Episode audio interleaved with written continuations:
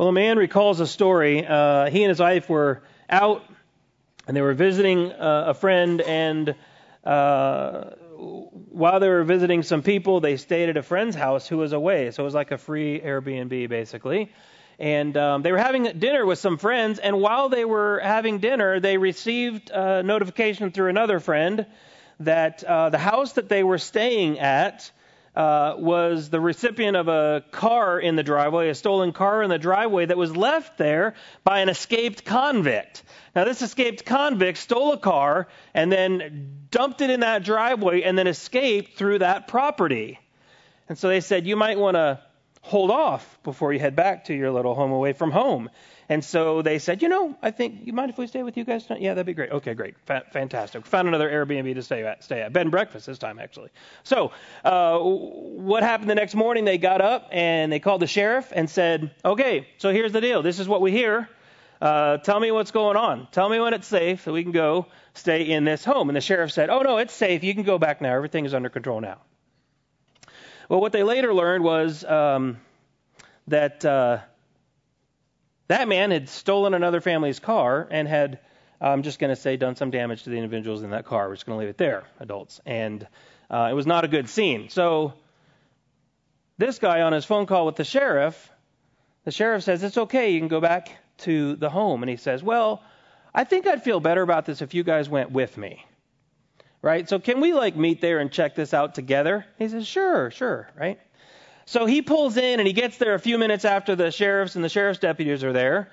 And uh, the sheriff's deputies are getting out and they've got their shotguns and they're getting things loaded and they they're putting their vests on and kind of buttoning everything up like that. And he noticed something that was stood out to him. Okay, so on the phone, like two hours ago, you told me, oh, no, it's fine. You can go back to the house. Everything's okay. But when you get there, you're packing and you're strapped up for protection and you got your flak jacket on because you want to be really sure that it's safe. Right? I mean, there's times it's good to know what the result's going to be, and then there are times when you really want to know. And that is in our series on First John what John is writing about. That's kind of what he's getting at as we move into uh, this section of First John. There are some things in life you want to be really sure about because there's so much writing on the end result. Your salvation is that kind of an issue. There is so much writing on the end result. In fact, Jesus says in Matthew 7 21 and 23, He says, Not everybody who says to me, Lord, Lord, will enter the kingdom of heaven, but the one who does the will of my Father who is, who, who is in heaven. And on that day, many will say to me, Lord, Lord, didn't we prophesy in your name and cast out demons in your name and do many work, mighty works in your name? And then I will declare to them, This is Jesus, I never knew you. Depart from me, you workers of lawlessness. Last week we were talking about how walking in the light, which means uh, being in the Lord, right, which means uh, walking in the light, which means being in the Lord, brings open, honest fellowship with God and with his people. And, and, and John is fighting against three things that we need to make sure that we don't deny, like some in this church were trying to deny. These are truths that we need to embrace. We need to embrace that sin breaks fellowship with God. We need to embrace, secondly, that sin exists in our nature. It's not just something that we do, but it's who we are. And we need to embrace the reality that sin shows itself in our conduct. And if we sin, he concludes with, in order to not leave us in despair, he concludes with, turn to the grace of God in Jesus, confess your sins, knowing that we will be forgiven when we are genuinely repentant. You can't actually be repentant without being genuinely repentant, but it's like we talk about, well, if you're truly a Christian, well, you're either Christian or you're not a Christian. Genuinely repentant because we have an advocate who's with the Father. He's the propitiation for our sins, or He's the atoning sacrifice for our sins. And we desperately need this atoning sacrifice. But we want to make sure this pattern doesn't turn into a misunderstanding of grace and turn grace into this licentious uh, freedom. In other words, uh, Paul addresses this in Romans 6 and in several places, actually. But, uh, well, God's grace has forgiven me so I can live like however I want. Right? We've heard some people say they're saved, but they live like the devil. And what John is drawing our attention to is yeah, that's actually not a thing. You can't be saved and live like the devil. You can't be saved and live however you want. It bears out in your conduct. It gives evidence of who you are. So I want to ask you to uh, open your Bible or your Bible app. First John. We'll be in chapter 2, verses 3 to, through 11 today. And as you're turning, this is John, uh, who also wrote the Gospel of John, and he also wrote the book of Revelation A little pet peeve of mine. It's revelation. There's one revelation. It's not revelations, but I digress. Uh, he's telling us we have assurance of our salvation when we keep his commands because keeping his commands reveals this increasing experiential dynamic relationship with God. Let's read together in 1 John 2 3 through 11. And by this we know your Bible translation might uh, more accurately say now. It's a transition statement. Now, now by this we know that we have come to know him if we keep his commandments. Whoever says, I know him, but doesn't keep his commandments is a liar, and the truth is not in him. But whoever keeps his word, in him truly the love of God is perfected. By this we know that we are in him. Whoever says he abides in him ought to walk in the same way in which he walked. Beloved, I am writing you no new commandment, but an old one that you had from the beginning.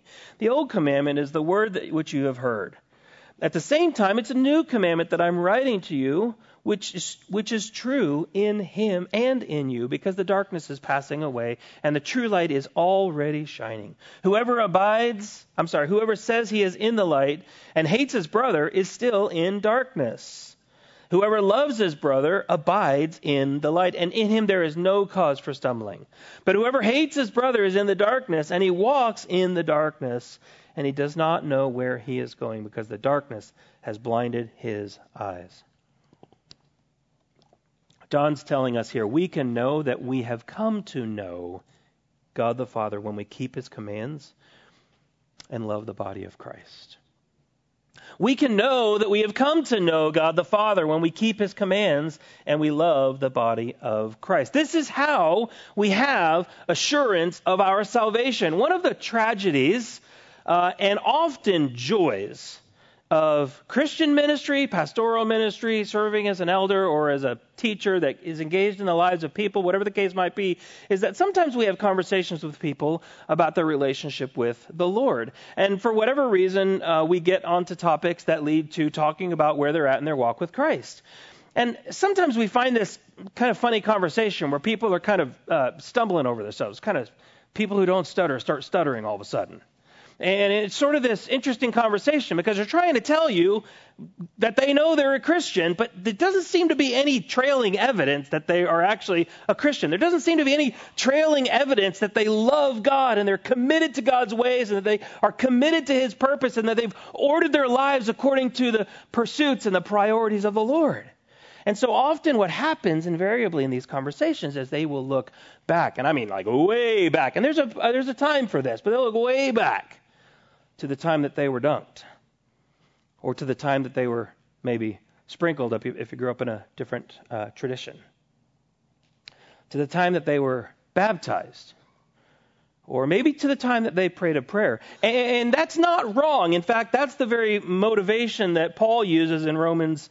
Uh, 6, 3, and 4. He's saying, Don't you remember you're baptized into him? And so he goes on talking about how being in Christ gives us all of the power that we need to uh, live a life that is sold out to trusting and loving and, and, following Jesus. So there is a time and a place for looking back to your salvation or to your, uh, your, your baptism, the profession of your salvation as a remembrance for future faith to kind of help spur you on. But if that is because between this moment and five years ago, or 20 years ago, or 50 years ago, you can't come up with anything in between, there's a problem, friends.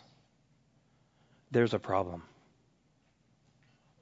Now, it's possible that people walk away from the Lord for uh, months or sometimes years. I had years in high school where I was walking away from the Lord and ushered difficulty into my own life and my friends' lives and my family's life. And God, in His mercy, disciplined me and brought me back to Him. You ever had another kind of conversation with somebody and, and you're talking about something and they're telling you about something pretty neat they do? We have a handful of kids in our church here actually that are taking Taekwondo right? And so, um, and they're usually pretty proud about that. They've got some skills to show you for it, right? Um, but you might say something like, they'll tell you about something pretty cool that they could do, right? And what do you typically say after like, prove it or show me, right? It might not be like, I think you're a liar, show me, but just kind of like, oh, let me see, right? And then they better be able to come up with something that they can demonstrate right then and there, right? And that's kind of how that works, right? Well, this is kind of what John is saying. But rather than say, prove it by something you can do now, he's sort of saying, Prove it by showing me what we can already see. Prove it by showing me what we can already see in your life. And we see that from this verb tense in, in, uh, in verse 3. I know I'm getting ahead of myself right here. He gives us two tests, two ways that we can think about it. One is a moral test, and one is like a social test. The moral test we see outlined in verses 3 through 6 uh, wholehearted obedience to Christ's commands. That's the moral test. How do you know if you're in Christ? Wholehearted obedience to his commands. Right? So he's shifting our focus, but he's also building on what he said back in chapter 1, verses 5 through 7, where he shows us, and we'll put this on the screen for you, that God is light, and in him, in God, there is no darkness at all. If we say that we have fellowship with him while we walk in darkness, we lie and we don't practice the truth. But if we walk in the light as he is in the light, we have fellowship with one another. And the blood of Jesus cleanses us from all sin. Brothers and sisters, fellowship with God and knowing God are two sides of the same coin. Notice this verb tense. And, and by this we know, that's present tense, we know that we have come to know. Any, anytime, most times you see that have come to know, or have given, or have sold, or have whatever the case might be. That usually indicates a it's a it's a perfect tense. It's a continuous tense. By this we know now that we have come to know. That means I came to know him at a point, and there is a continuous, ongoing impact of that having come to known, if I said that the right way, the Lord Jesus. We sometimes say in like a simple past, right? You, you, you might say this. You might say, I, I, I joined the baseball team, right? That'd be like just a simple past tense. I joined the team. But if you say, uh, I have joined the team, right? It communicates a little bit more to it. I have joined the team, or I have joined the league, or I've joined that group, and there's an active, continuing, uh, ongoing aspect to that. There are there are benefits, there are traits that are result that are a result of having come to know Him. 1 John 3:24, he shows how this is evidenced in our lives by the power of the Holy Spirit. Whoever keeps his commandments abides in God, and God in him. And by this we have come. Sorry, I got off track. And by this we know that he abides in us by the Spirit whom he has given us. Have you ever described someone's character in a in a or, or, or, or, an incredibly wonderful personality, and you are trying to describe that person to someone else, and you're just trying to describe how wonderful they are or how genuine they are.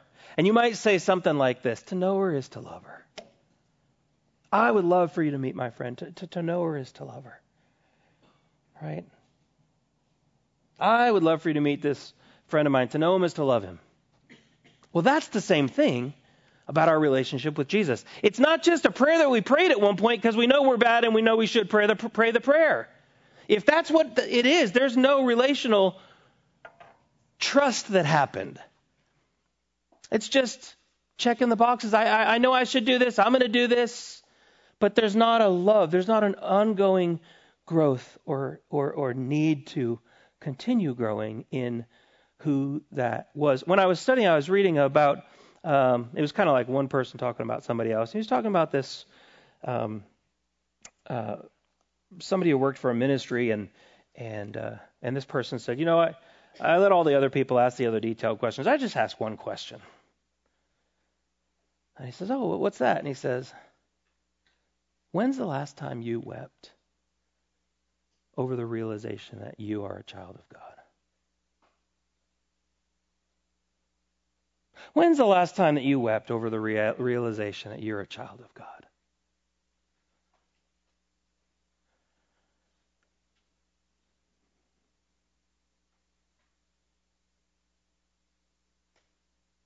By this, we know that we have come to know him. This phrase, by this, we have come to know, is a phrase that happens. It's a, it's a phrase John, or a, a word pair John likes to use. It's, it's by this we, and then whatever he's trying to draw out at the point. It's 14 times in First John, uh, six times in the in the in the in in the Gospel of John, and six times in Revelation he uses this phrase.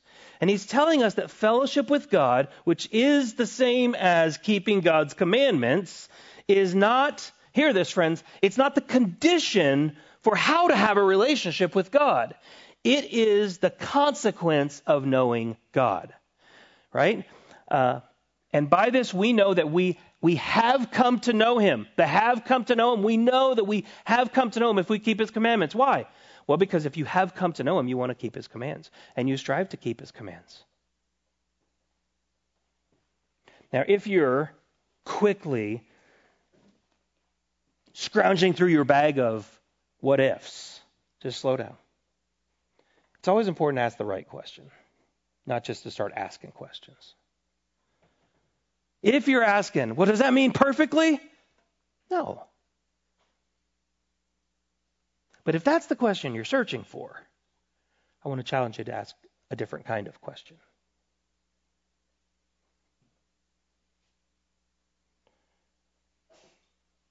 How do I know that I have come to know the Lord?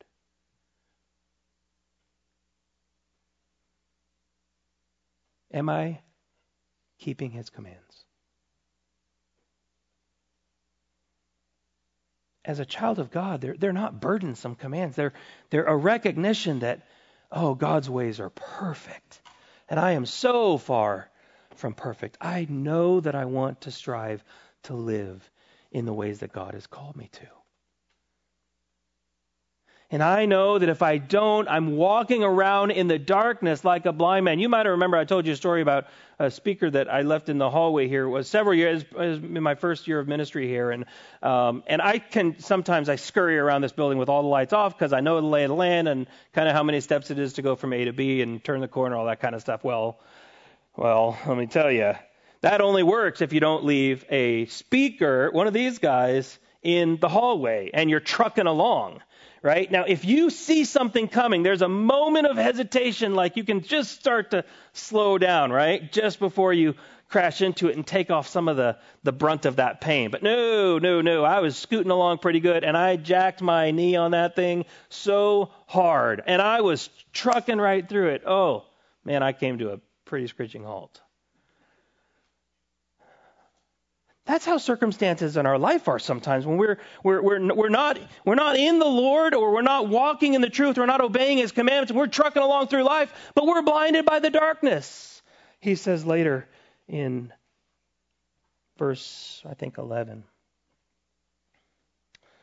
John's arguing that some, the claim that someone can, can claim to love God and to know God and live persistently disobedient lives is a lie. They claim to know God.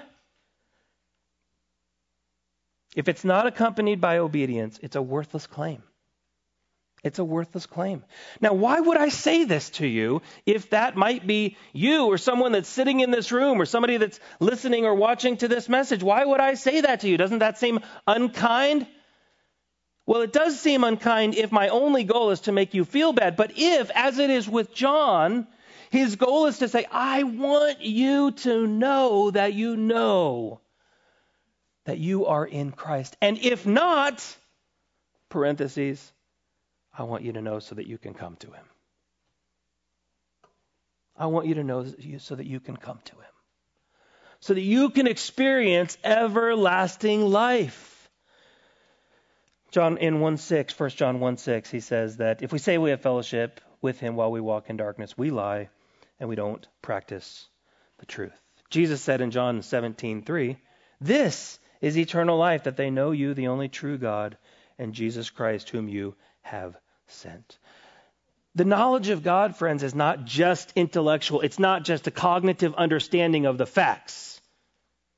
Right? This is one of the reasons why, like at Vacation Bible School or in our children's ministries, we're pretty cautious not to just uh, we want to we want to hold the gospel as uh, stewards who carry a very precious message. And I say this because we're talking about uh, kids and children for a minute. The reason we're careful about that, and I think we always have been, is this: uh, what child would say no if you said, "Do you want to have a friend like God who can do everything in the world?"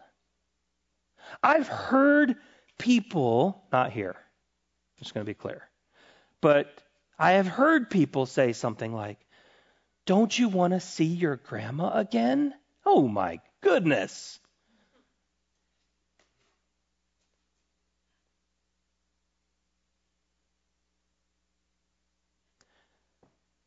Do you see how we can unintentionally, even at times well meaning, give a child or another adult even facts that they can agree to. Even, do you know that you're a sinner?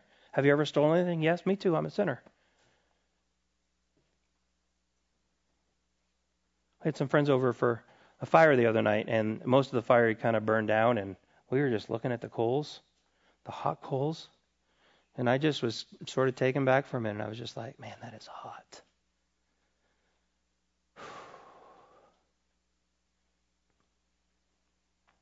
Can you imagine hell?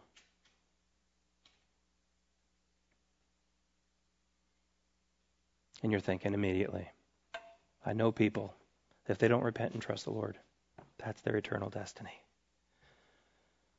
Oh, brothers and sisters, God is holy. He's not just nice,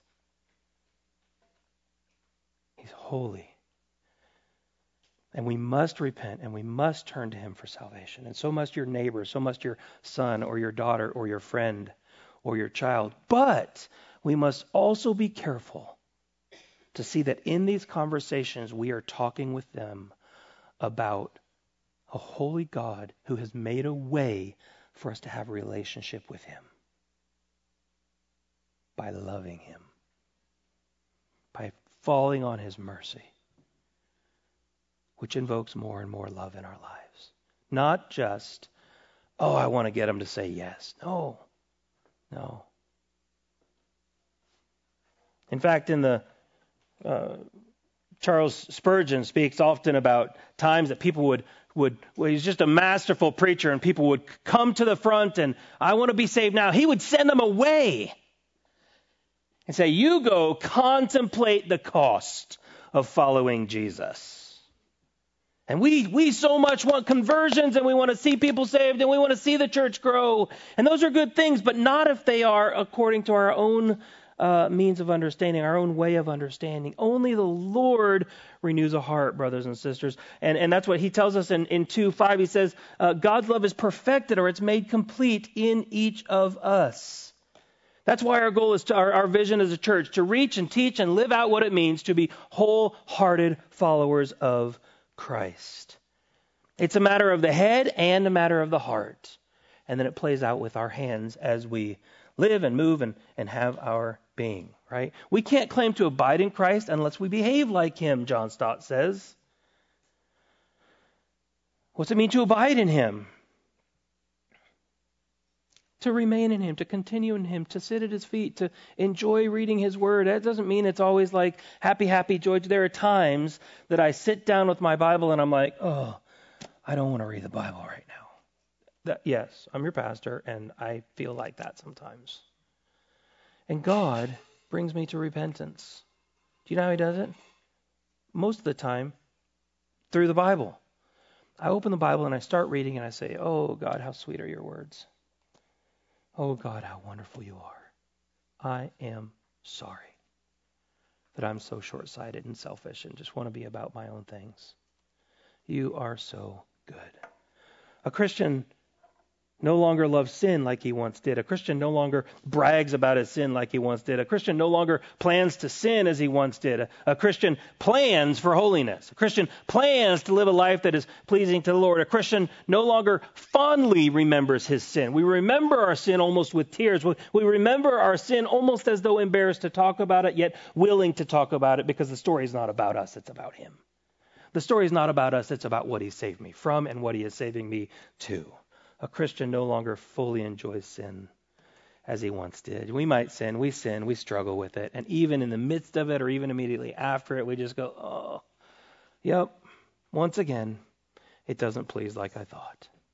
Only Jesus does. The second is the social test, which is love for the body of Christ. And that's what he talks about in verses 7 through 11. He says, I'm not writing you a new command. I'm kind of paraphrasing as I read this here. I'm not writing you a, a new commandment, but an old commandment, which you've had from the beginning. The old commandment is the word that you've heard. At the same time, it's a new commandment that I'm writing to you. So is it an old commandment or a new commandment? Yes. It's true in him and in you because the darkness is passing away and the true light is already shining. Whoever says he's in the light but hates his brother is still in darkness. It's one thing to love your neighbor as you love yourself. It's another thing to love your neighbor as Christ has loved you. But he's going beyond love for neighbor here. He is particularly speaking about love in the body of Christ. He's particularly speaking about the way the ways that God has called us to lay down our lives for one another, to, to come alongside one another in love in this life. To be clear, love is not equivalent with putting up with. Love is not simply being cordial until you no longer are around one another. In fact, what, what, what Paul tells us in 1 Corinthians, what draws people in to see the beauty of the body of Christ is that people from all different walks of life and all different hobbies and all different familial statuses and all different you know, classes or whatever the case might be come together. And they're brought together and they're held together. They're glued together by the unity of the Spirit. And this is the imperative of love that we read in 9 through 11. We, we can't say that we're in the light and hate our brother. Now, you might think, well, I don't hate them. I'm just ambivalent toward them. He's getting, that's what he's driving at. I haven't done anything bad to them. Well, I want to ask you have you actively loved them? Have you actively identified ways to serve someone in the body of Christ that rubs you the wrong way? Well, I can't be in that group study. That person's in there. Oh, sounds like there's a problem. Yeah, there really is a problem. No, no, with, with you.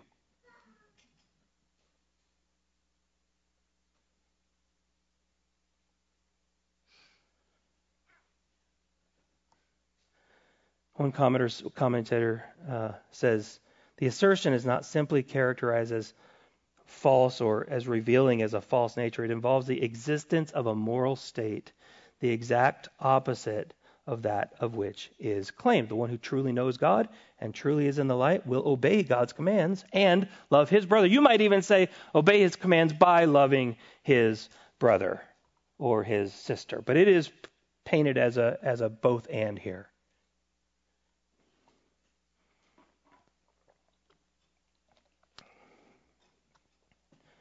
If we lose love in our life for one another, we lose everything. And remember, this is in answer to, by this you may know that you are in Him. By this we know that we have come to know Him, that we obey His commandments, and we love our brothers.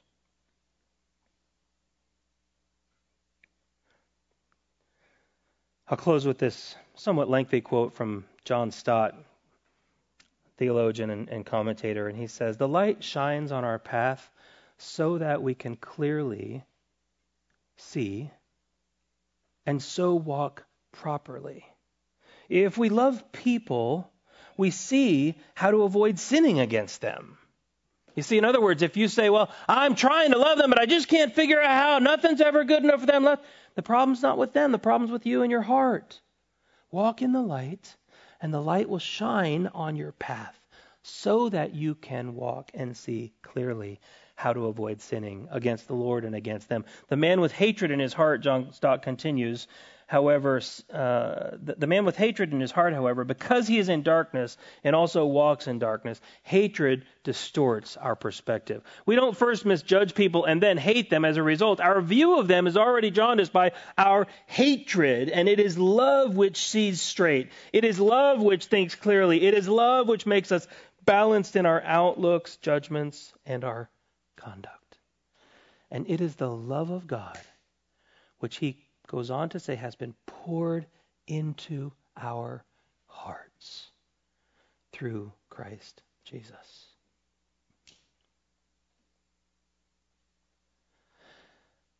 How would your test of love have worked had Jesus applied your rationale in the Garden of Gethsemane? Oh Lord, if there's any other way, let this cup pass from me. Because I know how he's going to love. Oh, that's a good point. I hadn't thought about that yet. Three times. I mean, we, and I, by we I mean James and John, couldn't even stay awake. Will you pray for me, the creator of the universe?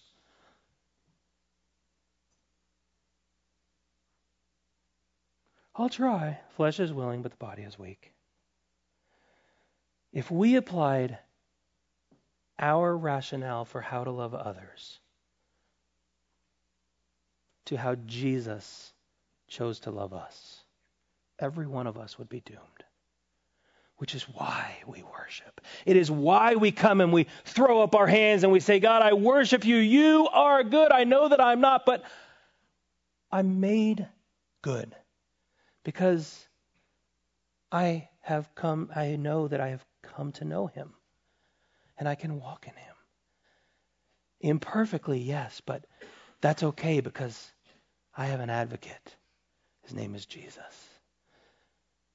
And I have fellowship with him, which means I want to know him more by experientially living in the ways that he's called me to. We have an opportunity in a moment to come and uh, again, week after week, we celebrate the Lord's Supper, and we we oft, we need to be careful because anything that we do regularly, it is easy for it to become rote. We can come in and we can sing the songs, and we can think about uh, whether or not we like the music, or whether or not we like the way the song is being played, or whether or not we hear enough people singing, or whether or not whatever the case might be. Or you might think, oh, I don't know, really like this sermon. He didn't really get into the sermon very well. All these kinds of things. We think all these kinds of things. Uh, but at the end of the day, we need to come to this table with a sense of awe, uh, a grateful hesitancy as we are asking the Lord to unveil our hearts, as we are asking the Lord to help us become sometimes painfully aware, but when we repent, it leads to joyfully aware.